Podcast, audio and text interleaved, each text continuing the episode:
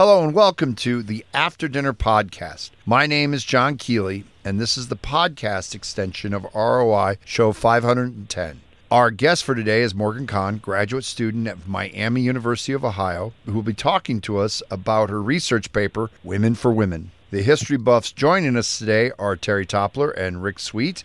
And Rick, why don't you start us off? Thank you, John. Morgen, in the broadcast portion, John asked you a question about you know, how people got supplies, particularly women got supplies for embalming. And the implication is what we were talking about in the broadcast uh, portion is most of these schools and uh, businesses were running in the uh, east, east of the Mississippi.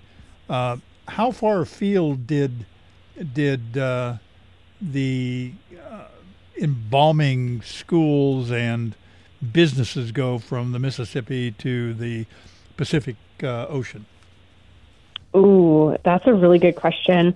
Um, ooh, I'm not completely sure. I think the farthest I found, um, I found like a bunch of women like in Texas. So like, I don't know. I guess it has all kind of trailed around this side. I'll have to do some more digging. Okay, Terri.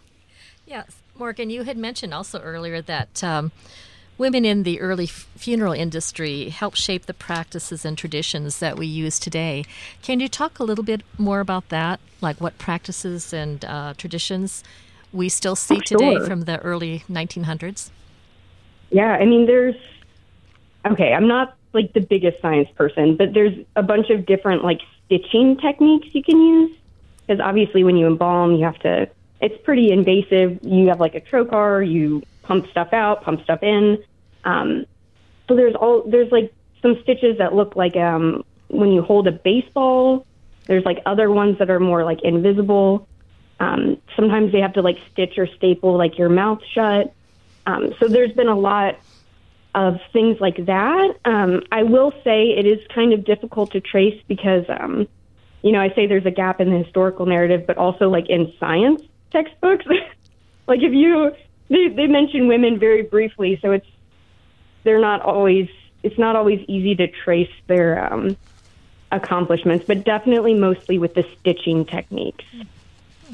Okay, so my question: so you are a history major at Miami University, correct? Correct. So of course you're not going to be good at science. I mean, when you said that, I mean, I don't mean to be redundant, but as a history major, yeah, that other subject, you yeah. can forget it. Um, okay, back to the topic that Rick was going on, because we're kind of doing ping pong with this back and forth. Um, where there's states that had laws or regulations that were different than others when it came to the processing of the processes of funeral or embalming or all the above? Oh, sure. I mean, there's it's still well. It was the fo- the time frame that I focus on is like the Wild West. Like okay. literally, they're all they're all racing to figure out how to best handle state legislation and stuff. But even today, like you're seeing a lot of pushes for like green burial. Yes. Um, so states are still radically different um, depending on where you're at. Uh, what were some that stuck out to you? You were kind of like, "What the heck?" That's a really good question. I want to say probably the New England states. They they get a little wacky sometimes. How so? no surprise there. How so? I don't know.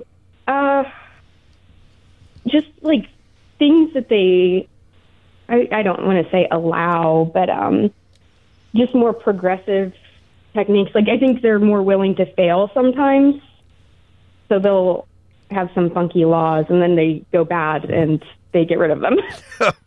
okay, Terri. Yeah, I would like to piggyback on that state regulations because I did find that interesting, especially when we're talking about changes today in the funeral industry. Um, you mentioned about green burials, which I assume refers to human composting. Is that correct? That's oh, there's all sorts of things. Yeah. Okay. Can you talk a little bit about that? Oh, oh God, yes, absolutely. um, there's there's so many options nowadays. Um, there's human composting, there's aquamation, um, and there's also like things that aren't that crazy. Like you can Um, you can buy like a nice willow casket or something that's more biodegradable. Like you can be wrapped in a shroud and, you know, things that aren't um, like as permanent or as toxic. Like even like cremations, there's been a pushback because there's still such a big like carbon footprint. Like for the average person to be cremated, that's like the equivalent of a 500 mile road trip. So I mean, there's all sorts of radical things, and like Ohio has been pushing for aquamation, but I don't think we're there yet, and that's okay. We'll get there. What's aquamation? Could you clarify to our listeners what that means? Sure. Um, it's the technical term is like alkaline hydrolysis. It's basically like cremation, but with water. um, Dissolving it- the body. Yes, which sounds scary, um, but it's it's supposed to be really good, I guess. Well, she's Um, better at science than she was letting on to. okay, there we go. Rick. Yeah. Whoa! I tell you what. Uh, let me say yuck about. I want to. I want to go back in history. Uh, there were Victorian sensibilities that uh, you mentioned. A strange man touching a dead female relative. Yeah. How far back in in history that you looked at uh, were these sensibilities, these uh, differences in uh, uh, men touching bodies of only men and women touching bodies of only women? Um, I I will say this is a real genuine concern that has been around since the beginning and will continue to be around. Like even if you look back at like ancient Egypt, they would usually let the women like decay a bit more before mummifying them, just because you're you don't want anybody to mess with your corpse. You're getting on a you're getting right on a fine line that uh, John is going to cut me off. No, No, I, I'm not. no, you. I, This is the podcast. we don't no, cut out on the podcast. You've, you've you've clarified it quite nicely, Morgen. Yeah. Terri.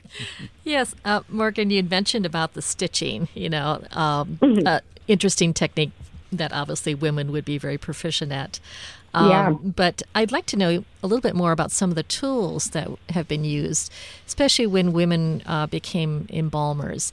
Did they uh, influence the types of tools that were created or used um, in the funeral industry in the early 1900s? I I'm gonna I'm gonna assume yes. Um, like I said, it's really hard to find some of that information, um, but I'm sure there were definitely influences. W- women were there. Women were everywhere. I'm sure they tinkered with things and you know, thinking about like your family, I'm sure they had their own like family tricks and you know, if you if you put the trocar in this way, like it'll get out the fluids better. Like I'm sure they had influence. It's just harder for me to find and like be determinate about. Okay, let's talk about the paper. How many pages is this like for a graduate thesis? Or is this undergrad? Or, you know, what's the make of what is Mr. what is Dr. Jensen asking for? oh God. Oh, Dr. Jensen, this is um, sort of like the final chapter of my thesis. This is the fun chapter, um, which Dr. Jensen has been pushing me along. So it's it's good. It's about like 25 pages. This chapter. So what's the total? Ugh, it's That's what every person that's ever written a thesis. They all know exactly how many Oh, pages. That is a groan and a that's a groan that is unanimous with every thesis. What- I mean, I, I mean, yeah, I'm sure when it's all said and done, it'll be about a hundred. Well, before be, before John knocks us off here, what are your plans for this thesis when Yeah. it's all done? What uh, this? Can we look for your book? I I hope so. Um, in a perfect world, um, I don't know. I'm I'm I've been accepted to at least one PhD program, so I plan on continuing to look at women in the funeral industry. But you know, hopefully, I'll be able to answer the questions you asked in the future. what what uh, PhD program? Um, Binghamton University. Where was that again? I'm sorry. Where? It's um, like right outside of Syracuse, so I'll be able cool. to continue looking at women in New York. Hopefully, Oh, sweet, sweet, sweet. yeah. All right. Well, we would like to thank our noted guest for the 510th show, Morgen Conn, graduate student at Miami University of Ohio, who talked to us about her research paper, Women for Women. The history buffs for today's show were Terri Toppler and Rick Sweet. ROI can be found at 9:30 p.m. on Friday nights on KALA Radio or on the web at tunein.com. If you're looking for older programs, you will find them at soundcloud.com. Just put KALA Radio in the search, click on the first icon, and scroll down to find nearly a decade of ROI shows. You can also find ROI on all your favorite streaming platforms. ROI is recorded at station KALA, St. Ambrose University.